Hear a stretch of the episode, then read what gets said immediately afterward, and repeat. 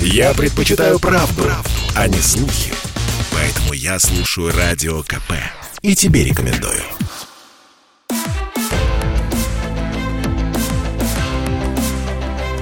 Исторические хроники с Николаем Сванидзе на Радио КП. Год 1953. Однажды, незадолго до смерти Сталина, на личный прием к председателю Президиума Верховного Совета Швернику приходит супружеская пара. Он на костылях, инвалид войны. Ему 25 лет. Она еще моложе. У них есть ребенок. Теперь она опять беременна и хочет сделать аборт. Но аборты в СССР с 1936 года запрещены. Разрешение дают в исключительных случаях. У этой семьи не исключительный случай. Таких, как они, миллионы. Но именно они рискнули идти за помощью в Москву. Этой семье негде жить. Он живет в общежитии. Она живет вместе с мачехой и ее замужними дочерьми в 15-метровой комнате. Их на 15 метрах 8 человек. Днем мачеха сидит с ее полуторагодовалым ребенком. За это мачеха берет с нее 200 рублей из ее 500-рублевой зарплаты. Но на ночь мачеха запрещает оставлять ребенка. Его приходится нести ночевать в общежитии. Эта молодая семья стояла в очереди на комнату, но им отказали. И тогда они пошли в приемную Президиума Верховного Совета. Говорят, что там ближе к Сталину, и там помогут. Их действительно приняли. У них затеплилась надежда, что им дадут комнату, в которой они будут растить двоих детей. Была создана комиссия, которая обследовала их жилищные условия и признала, что молодая семья нуждается в помощи. Но нет, им не выделили комнату. Ей разрешили в порядке исключения сделать аборт. По личному указанию председателя Президиума Верховного Совета СССР Николая Шверника. Эта история характерна для существовавшей долгие годы системы – эта система – урод. Но она отличается стабильностью, потому что все годы настройки этой системы, ее функционирования, в главе нее стоит один человек – Сталин. И вот Сталин умер. Суть массового стресса сразу после смерти Сталина в вопросе, что же теперь будет, как же мы без него?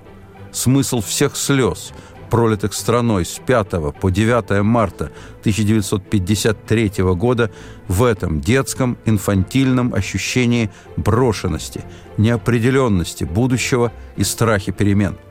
Из докладной министра госбезопасности СССР Игнатьева Маленкову, Берии, Булганину, Хрущеву о реакции военнослужащих на смерть Сталина.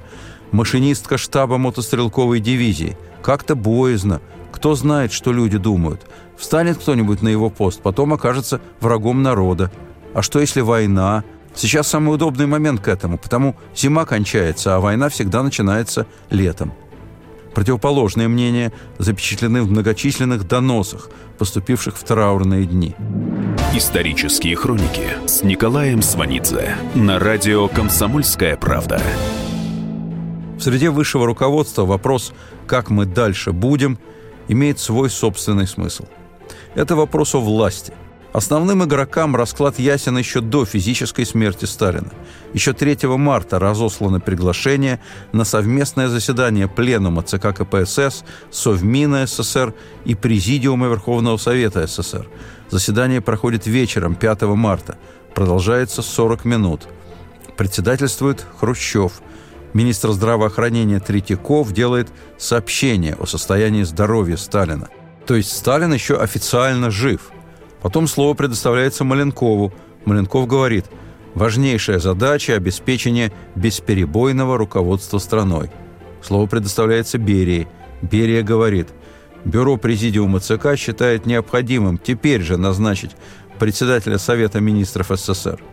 Бюро вносит предложение – назначить председателем Совмина Маленкова Георгия Максимилиановича. Слово предоставляется Маленкову. Маленков назначает четырех первых замов – Берия, Молотов, Булганин, Каганович. Главная новая идея – сосредоточить власть в руках правительства, а не в партийной структуре.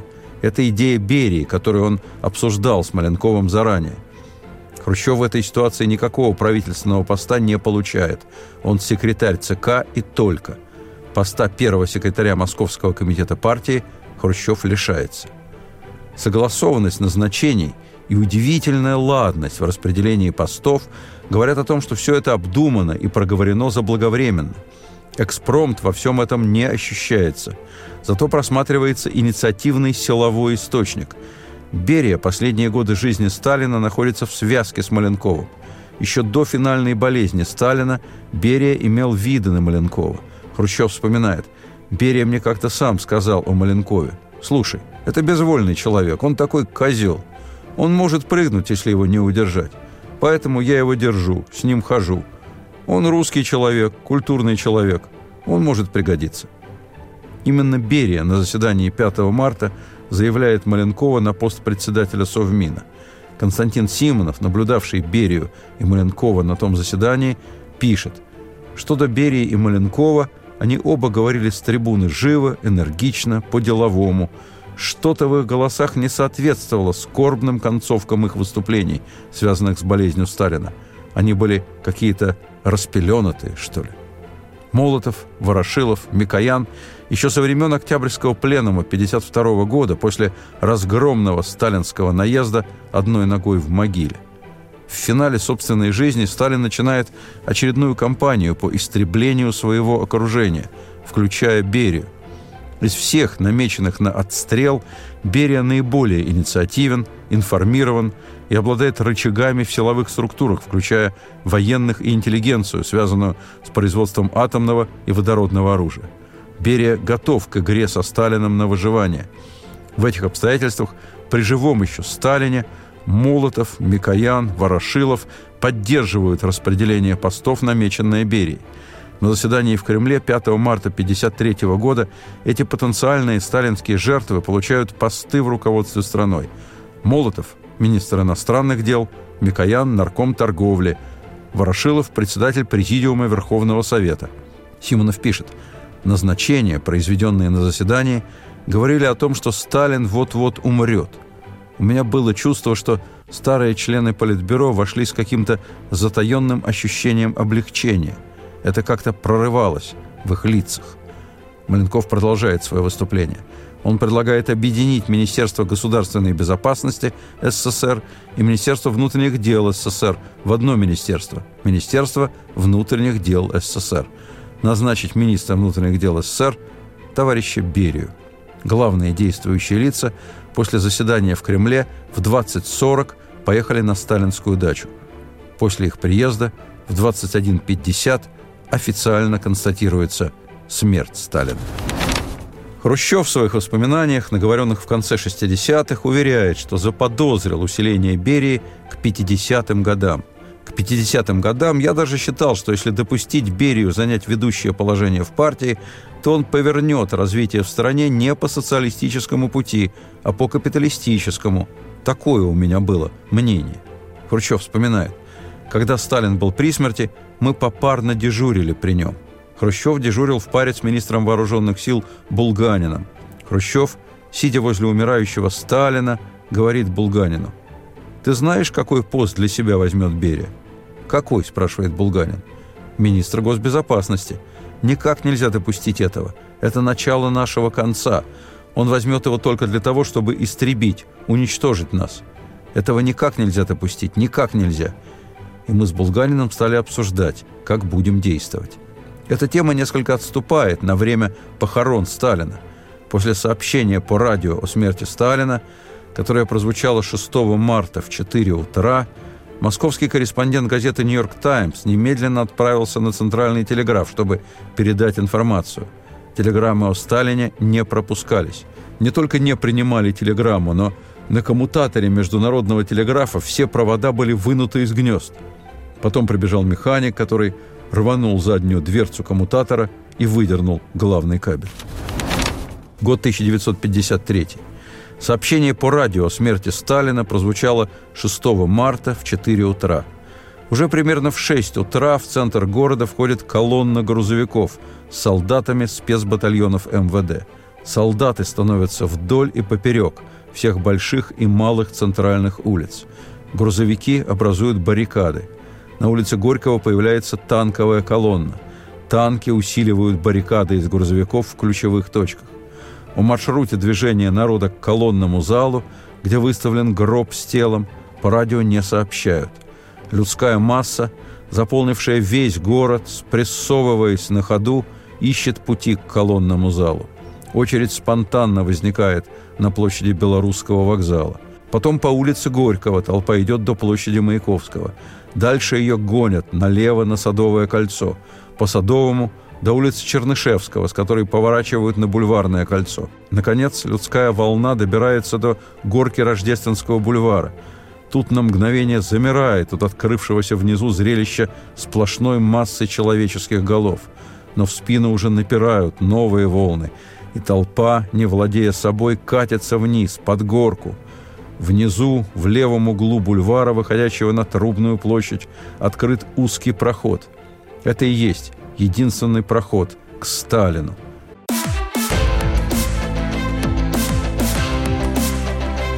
Исторические хроники с Николаем Сванидзе на радио КП. Толпа постоянно прибывает.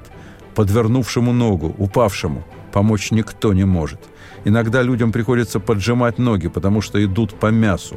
Многие бегут с детьми – Детей в давке начинают передавать на грузовики офицерам. Людей засасывает, давит в узком проходе между грузовиками. Люди кричат «Уберите грузовики!». Офицер на грузовике плачет и кричит «Указания нет!».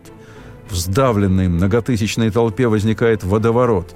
Вырваться нельзя. Так продолжается два дня. Раздавленных свозят в Лефортовский морг. Он всех не вмещает – Затоптанные трупы лежат прямо на снегу. 8 марта вдруг объявляют, что по многочисленным просьбам трудящихся в последний раз открывается доступ к телу товарища Сталина. По сути, это провокационное объявление. У многих появляется ощущение, что они упускают шанс. 8 марта пускают не через Трубную, а через улицу Чехова. Узкая старая московская улица забита толпой, как и в первый день. Над толпой сплошной гул, криков и стонов. Под ногами сдвигаются крышки канализационных люков. Люди падают в люки. Люки доверху заполняются людьми. В два часа ночи объявляют перерыв до пяти утра. Люди ждут, греются в подъездах. Цель близка. На лицах выражение спортивного азарта. Из московской школы на Пресне попытать счастье, посмотреть на Сталина пошли все – в классе остался один мальчик. Он сидел за партой и читал книжку. 6 марта 1953 года гроб Сталина проверен специальной комиссией на наличие отравляющих веществ, радиоактивных веществ и часовых механизмов. Комиссию по похоронам возглавляет Хрущев. Литератор, спецкор «Огонька» Александр Авдеенко – в колонном зале встречает своего фронтового друга, Василия Мефодьевича Верховых. Они выходят в фойе. «Судя по опухшим глазам, ты, роднуша, дни и ночи плачешь», — говорит Василий Мефодьевич. «Как все», — отвечает Авдеенко. «Не все, роднуша, не все плачут и рыдают. Немало и таких, кто крестится.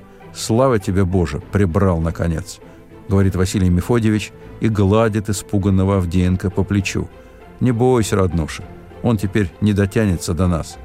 Кончился временщик и спустил дух. Своей смертью хозяин принес стране больше пользы, чем всей долгой жизнью. Авдеенко поднимается, прощается. «Иди, роднуша, иди», — говорит фронтовик Василий Мефодьевич. «Иди, рыдай». Из Грузии на похороны Сталина выписаны профессиональные плакальщицы.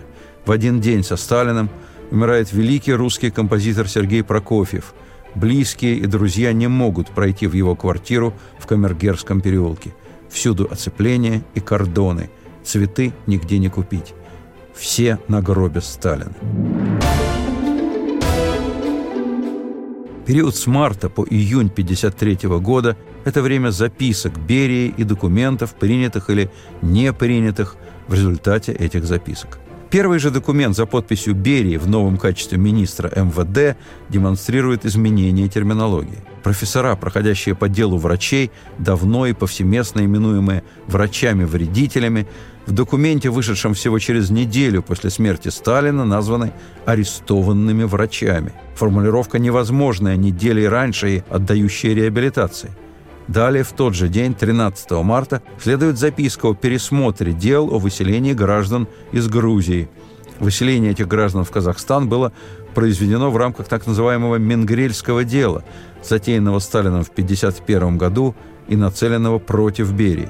8 апреля 1953 года появляется записка Берии в Президиум ЦК КПСС о неправильном ведении дела о так называемой Менгрельской националистической группе. Берия в своей записке воспроизводит показания арестованных о применении к ним пыток. Более того, и это впервые, Берия пишет, И.В. Сталин требовал применения к арестованным физических мер воздействия. По прямому указанию И.В. Сталина ЦК ВКПБ принял постановление о выселении граждан с территории Грузинской ССР. И никакого «товарищ» перед именем Сталин. В марте 18 числа 1953 года выходит приказание Берии о пересмотре дела против бывшего руководства ВВС и Министерства авиационной промышленности. Потом следует реабилитация руководителей указанных ведомств. 26 марта 1953 следует Бериевская записка о проведении амнистии – Амнистии подлежат осужденные на срок до пяти лет за должностные и хозяйственные преступления, беременные женщины и женщины с детьми до 10 лет, несовершеннолетние, пожилые мужчины и женщины и неизлечимо больные. Амнистированы 1 миллион 201 тысяча 738 человек. Это без малого половина всех советских заключенных не подлежат амнистии, отбывающие срок за бандитизм и убийство, а также осужденные по 58-й политической статье. Через два дня, 28 марта, появляется письмо Берии в Президиум Совмина о передаче лагерей и колоний из МВД в Министерство юстиции. В составе МВД остаются особые лагеря для осужденных по 58-й политической статье и бывших военнопленных. Еще через неделю выходит приказ Берии о запрещении применения к арестованным каких-либо мер физического воздействия. Документ начинается словами «МВД СССР установлено, что в следственной работе имели место аресты невинных граждан, разнузданная фальсификация следственных материалов, широкое применение различных способов пыток, изуверские методы допроса доводили невинно арестованных до потери человеческого облика», пишет Берия. Берия продолжает. Следователи подсовывали им сфабрикованные признания об антисоветской и шпионско-террористической работе. То есть в Бериевском приказе от 4 апреля 1953 года черным по белому написано, что масса людей безосновательно обвинена в шпионаже и терроризме и осуждена по 58-й политической статье на основании показаний данных под пытками. То есть в приказе министра внутренних дел Берии произнесено а, за которым маячит Б, пересмотр дел и вал реабилитации невинно осужденных на сроки и расстрелы по политическим статьям. А это уже ревизия трех десятилетий жизни страны, ревизия всего сталинского правления. Теперь, весной 53-го, для этого нужна только политическая воля руководства страны, ведь Сталина уже нет. Между тем Сталин умер всего месяц назад. Только месяц прошел с того дня, как страна отрыдала по Сталину. Готовность страны взглянуть на себя свежим взглядом в начале апреля 1953 года совершенно не очевидна. У Берии есть возможность в этом убедиться. 1 апреля 1953 Берия пишет записку о реабилитации лиц, привлеченных по так называемому «делу врачей». 3 апреля на основании его записки выходит постановление Президиума ЦК, реабилитирующее арестованных врачей. 4 апреля сообщение об этом появляется в газете «Правда». Аналитики МВД фиксируют ответную реакцию. Вот наиболее характерная. Но как же так? Народ был возмущен врачами-убийцами. Народ устраивал митинги, и вдруг врачи не виноваты. После смерти великого Сталина творятся дела, вызывающие недоумение – это пишет в «Правду» некто Крюков из Свердловска. Пишут студенты юридического факультета Львовского университета. Это же в корне подрывает авторитет наших юридических и следственных органов. А в какое положение поставлено МВД? В кого же теперь верить? Где искать правду?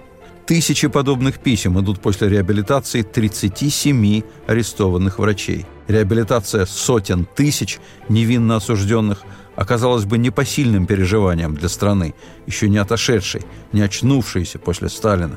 И в 56-м осуждение культа личности будет шоком, но в 53-м в своем рывке во власть Берия действует просто рисково, без всякой оглядки на непопулярность. Он, да-да, он, душегуб Берия, хочет войти во власть, а значит в историю, как человек, выводящий страну из сталинизма. Год 1953. Всех проходивших по делу врачей освобождают 4 апреля. На машинах их доставляют с Лубянки домой. Машины подъехали к профессорскому дому в Серебряном переулке ночью, за несколько часов до выхода газет с сообщением о реабилитации. Дворничиха, бывшая понятой при обысках и арестах, увидев, что недавно при ней арестованные профессора возвращаются в свои квартиры, бросилась в отделение милиции с криком «Враги сбежали!». Через пару дней после того, как по ночной Москве бегала дворничиха, у которой от всего происходящего сдали нервы, в Кремле в трех комнатах членов и кандидатов члена ЦК знакомят с документами, свидетельствующими о личном участии Сталина в деле врачей, вспоминает Константин Симонов. Идея предоставить нам эти документы для прочтения принадлежала, несомненно, Берии. Он хотел показать себя человеком, который никак не склонен продолжать те жестокость, беззаконие, которые, судя по предъявленным нам документам, были связаны непосредственно со Сталином – с его инициативой, с его требованиями. Берия как бы утверждал, что он не собирается покрывать грехи Сталина. «Вот он вам, ваш Сталин», как бы говорил Берия. «Не знаю, как вы, а я от него отрекаюсь. Я намерен сказать о нем всю правду». Симонов продолжает. «Документы, которые я видел, не являлись фальшивыми. Поэтому к тому нравственному удару, который я пережил во время речи Хрущева на 20-м съезде, я был, наверное, больше готов, чем многие другие люди.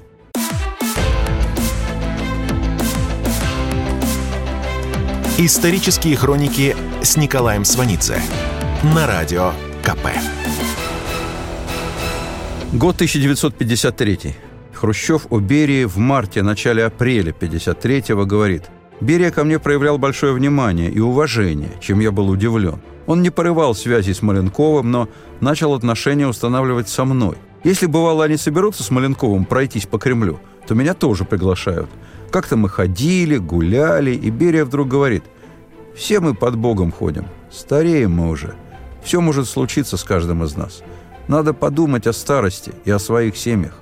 Поэтому я предложил бы построить персональные дачи, которые надо передать в собственность тем, для кого они построены». Хрущев скажет, что у Берии не коммунистический ход мышления – Берию действительно трудно заподозрить в коммунистических взглядах, впрочем, как и всех других. Но в истории со строительством дач он выходит за рамки принятых правил игры. Дачи, высокие заборы, обслуга – непременный стиль жизни сталинской номенклатуры. Но они дарились Сталином и отбирались Сталином, часто вместе с жизнью. Номенклатурные блага за народный счет – это плата за страх. А тут вдруг Берия произносит крамольное слово – собственность. Хрущев вспоминает. Я был убежден, что все это он делал в провокаторских целях. А Берия уже в деталях делится с Хрущевым и Маленковым своими планами. Строить дачи будем не под Москвой, а в Сухуми. Там такие персики растут, такой виноград. В связи с дачной историей Хрущев продолжает. Для меня уже был неудивителен такой некоммунистический ход мышления Берии. Он полностью вязался с его образом. Хрущев имеет в виду ряд документов, вышедших из-под пера Берии и произведших шоковое впечатление на партийную верхушку. Прежде всего, это Бериевский проект по оздоровлению политической обстановки в Германской Демократической Республике. На самом деле этот документ – молниеносная реакция на события в странах Восточной Европы. В ГДР волна забастовок в мае 53-го. В июне в Чехословакии. То же самое в Польше. В Румынии – голодные бунты – большие проблемы в Венгрии. Документ от 2 июня 1953 года констатирует массовое бегство жителей ГДР в Западную Германию. Большая часть бежавших – трудовые элементы – рабочие, крестьяне, а также домашние хозяйки, представители интеллигенции, члены правящей партии СЕПГ – Социалистической единой партии Германии. Документ указывает, причина бегства сотен тысяч людей – неправильный курс на ускоренное строительство социализма – а именно форсированное развитие тяжелой промышленности, ограничение частной инициативы, насильственное создание сельскохозяйственных кооперативов. Все это привело к нарушению снабжения населения промышленными и продовольственными товарами, к разорению мелких собственников. 500 тысяч гектаров земли брошены бережливыми немецкими крестьянами, которые перебираются в Западную Германию. Курс немецкой марки резко падает. То есть Берия говорит, что политический и экономический курс, введенный в ГДР Сталином, пагубный и разрушительный.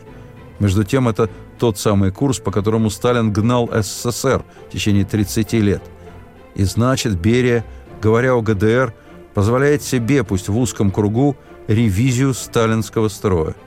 Для исправления создавшегося в ГДР положения, пишет Берия, необходимо отказаться от курса на форсированное строительство социализма – привлечь в экономику частный капитал, принять меры по обеспечению демократических прав граждан. И, наконец, Берия произносит, в настоящее время главной задачей является борьба за объединение Германии на демократических и миролюбивых началах. На дворе начало июня 1953 года. Берия сам зачитывал текст. Первым против предложения Берии выступил Молотов – Хрущев поддержал Молотова. Их поддержал министр вооруженных сил Булганин. В том же духе выступили другие члены президиума ЦК. Молотов в тот же день предложил Хрущеву перейти на «ты». Между тем, крайне важны причины, по которым Берия решился на обсуждение столь радикальных предложений, как отказ от социализма в ГДР и начало объединения Германии. Берию толкает на это советская экономика. Прежде всего, ситуация в сельском хозяйстве – оно требует вложения денег. Но всякие вложения неэффективны. Сельское хозяйство деградировало вследствие многолетней сталинской политики. Советская промышленность не обладает достаточным потенциалом для увеличения вложений в сельское хозяйство. Сводки МВД, которые имеет Берия, реалистично отражают картину. Проблемы в сельском хозяйстве могут легко перерасти в проблемы политические. Маячит необходимость повышения цен на продукты – это грозит стихийным возмущением. Через 9 лет, после всех усилий и средств, брошенных на освоение целины, повышение цен вызовет массовый бунт в Новочеркасске, раздавленный войсками и принесший огромные жертвы. Об отмене колхозов речь не идет. В 1953-м Берия с Маленковым предлагает снизить сельскохозяйственный налог, чему категорически противился Сталин, за что он клеймил Микояна на Октябрьском пленуме 1952 года – но и снижение налога не решает проблему. Все послевоенное восстановление хозяйства не привело к структурным изменениям в экономике. Разрыв между военно-промышленным комплексом и гражданскими отраслями увеличивается. Берия, как никто другой, знает истинную цену атомного проекта для советской экономики. По всему поэтому Берия ищет кредиты за границей. Надежд на помощь США на фоне холодной войны нет – Ожидать содействия от международного еврейского капитала, который помогал СССР во время войны, больше не приходится. Предсмертный сталинский государственный антисемитизм, переориентация Израиля на США исключили помощь с этой стороны. Остается Германия. Вот за объединение этой Германии Берия и хочет получить отступные, а именно долгосрочный кредит – прощупывание почвы Берия намерен поручить актрисе Ольге Чеховой, уже имевшей опыт щепетильных заданий со стороны советского руководства. В Германию в июне 53-го прибывает начальник немецкого отдела внешней разведки полковник Зоя Рыбкина. Она встречается с Ольгой Чеховой 26 июня, в день ареста Берии. Этим операция исчерпывается. Исторические хроники с Николаем Сванидзе на радио «Комсомольская правда». 13 мая 1953 года появляется записка Берии об упразднении паспортных ограничений и режимных местностей. Если взглянуть на карту СССР, пишет Берия, то можно увидеть, что вся страна пестрит режимными городами и запретными зонами, где запрещено проживать гражданам, имеющим судимость и отбывшим наказание. Это создает трудности не только для этих граждан, но и для их семей. Это вызывает справедливое недовольство. Такой практики паспортных ограничений не существует ни в одной стране. В США, Англии, Канаде, Финляндии, Швеции – о судимости никаких отметок в личных документах граждан не делается. МВД СССР считает необходимым упразднить существующие паспортные ограничения как не имеющие необходимости. Режимность и паспортные ограничения тормозят экономическое развитие, говорит Берия. Это не похоже ни на что другое, как на подготовку к массовой реабилитации. Далее Берия предлагает строительное управление и промышленные объекты ГУЛАГа передать из МВД в отраслевые министерства. То есть он предлагает ликвидировать лагерную основу советской экономики. Далее. Берия предлагает отменить введенные Сталином и непосильные для граждан госзаймы. Он предлагает отказаться от увеличения оборонных расходов – предлагает прекратить дорогостоящие стройки, как не имеющие первостепенного значения для нужд народного хозяйства, повысить закупочные цены в сельском хозяйстве, переориентировать экономику на производство товаров народного потребления. Далее. Берия предлагает написать новую, более объективную историю Великой Отечественной войны. Предлагает ограничить роль партии в государстве, упор на органы советской власти – повысить роль национальных кадров в республиках, поднять вопрос о возвращении Японии спорных островов Курильской гряды, восстановить отношения с Югославией, сократить численность советской разведки в капиталистических странах, предлагает запретить использовать во время демонстраций портреты вождей, как умерших, так и живых, прекратить издание собрания сочинений Сталина, осуществить внутрипартийное осуждение Сталина. Трудно сказать, как долго обдумывал Берия эти предложения. Три месяца весны 1953 года – слишком короткий период, чтобы понять, что в этих предложениях. Короткий расчет, нацеленный исключительно на захват власти, или это результат долгого анализа, знания неэффективности режима, понимания его исчерпанности, вопреки кажущейся незыблемости. Вероятно, весна 1953 года могла бы оказаться контрапунктом всей последующей отечественной истории. Страна ошарашенно приняла бы новый курс. В особенности еще молодые, совсем недавние фронтовики, которые помнят свои европейские впечатления. Фронтовики могли бы стать мотором новой страны. Вообще в 1953 году страна отстоит от 17 года всего на одно поколение, но все это в сослагательном наклонении. В реальности – вторая жизнь Берии не состоится. В первой жизни Берия рука об руку со Сталином участвовал в зверской эксплуатации и уничтожении населения страны. В этом смысле он легко может быть сочтен шпионом и признан террористом. Однако такой взгляд на предсталинскую деятельность Берии расходится с партийной оценкой.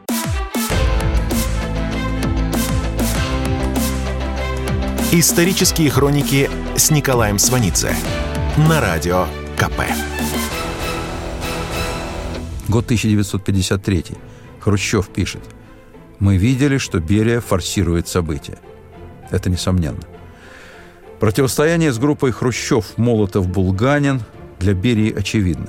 При обсуждении ряда вопросов на президиуме ЦК противостояние уже вошло в острую фазу. Вопрос стоит просто. Кто кого? Берия идет на пролом – либо они поддерживают его в его программных действиях, включая обличение Сталина, и тем самым обеспечивают его фактическое восхождение на высшую ступень власти в белых одеждах освободителя от тирании. Либо он арестовывает их, открывает свои архивы и устраивает открытый процесс, где все они, по локоть замешанные в крови сталинского террора, оказываются врагами народа, а он, такой же, как они все, выступает их судьей и защитником измордованной страны. Хрущеву остается одно – действовать. И он действует. Времени у него мало. Счет идет на дни. Хрущев разговаривает с Маленковым. «Слушай, товарищ Маленков, неужели ты не видишь, куда дело клонится? Мы идем к катастрофе. Берия ножи подобрал». «Я вижу это», — говорит Маленков. «Но что делать?» Хрущев отвечает. «Сопротивляться». Георгий Маленков по должности первый человек в государстве – но постоянный нажим со стороны Берии в противоход остальным страшит его.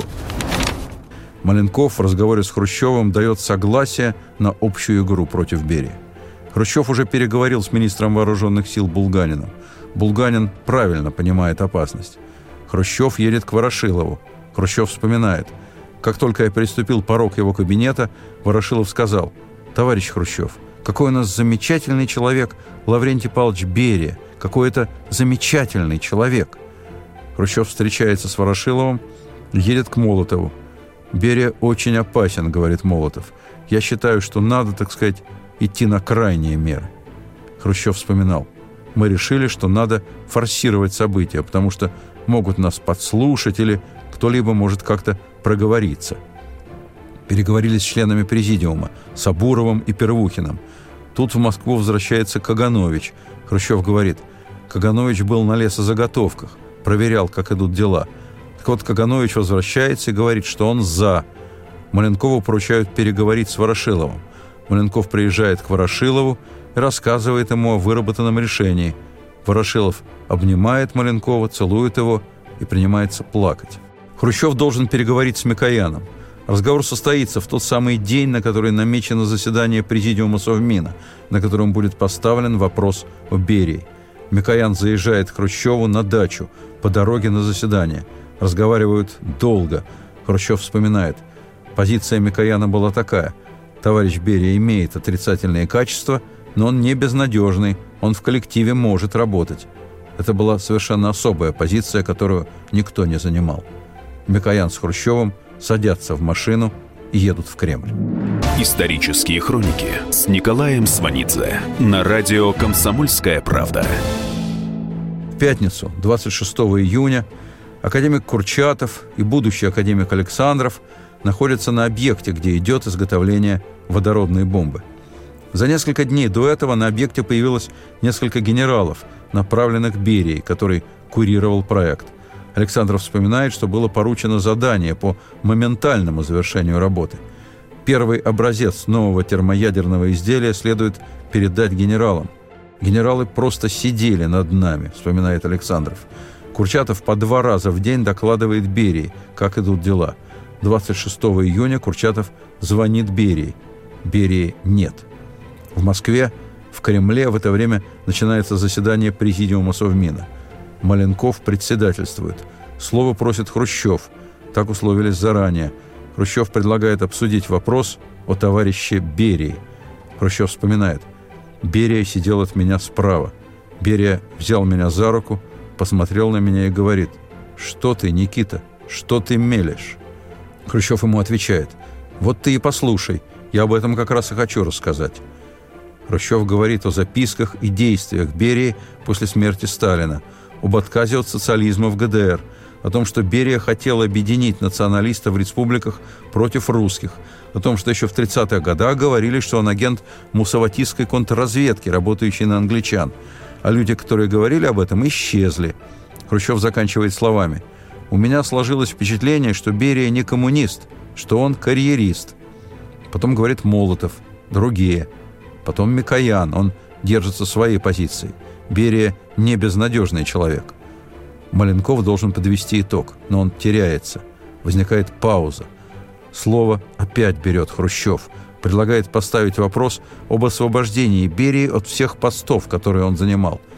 Маленков должен поставить вопрос на голосование. Вместо этого он нажимает кнопку и раньше условленного времени вызывает военных. Военные ожидали сигнала в комнате ожидания при кабинете Маленкова. До заседания с ними беседовали Хрущев, Булганин, Маленков и Молотов, вспоминает маршал Москаленко – они начали нам рассказывать, что Берия в последнее время нагло ведет себя, шпионит за членами президиума ЦК, подслушивает телефонные разговоры, следит, кто куда ездит, грубит со всеми. Они сказали нам, что по сигналу нам нужно войти и арестовать Берию. В числе этих военных маршал Жуков.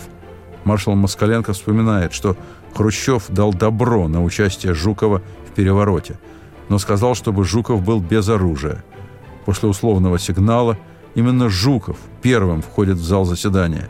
Растерянный Маленков произносит именем советского закона арестовать Берию. Жуков обыскивает Берию. На дверях у входа в кабинет, где арестовывают Берию, стоит Леонид Брежнев. Берию уводят. На следующий день, 27 июня 1953 года, руководство страны идет в Большой театр на оперу «Декабристы». Исторические хроники с Николаем Сванидзе на радио «Комсомольская правда». 28 июня 1953 года академик Курчатов и Александров получают газеты. Александров вспоминает, спектакль в Большом театре, правительство сидит в ложе, Берии среди них нет. Мы были посланы на объект с четким поручением Берии – быстро закончить работу и передать изделие, то есть бомбу, генералам. Но все генералы вдруг исчезли. Академик Александров продолжает. Вот у меня такое впечатление получилось, что Берия хотел использовать эту подконтрольную ему бомбу для шантажа. И не только у меня, у Курчатова тоже было такое впечатление. Мы по этому поводу с ним говорили, прогуливаясь там в садике. Было два варианта. Вариант номер один. Перекрывается шоссе энтузиастов, и дальше все улицы, ведущие к Кремлю.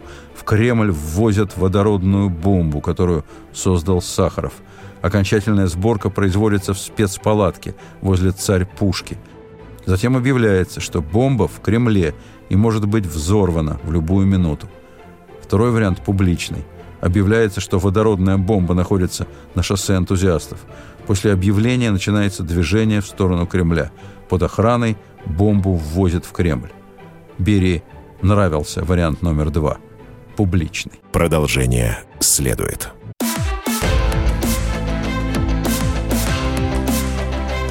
Исторические хроники с Николаем Сванидзе на радио КП.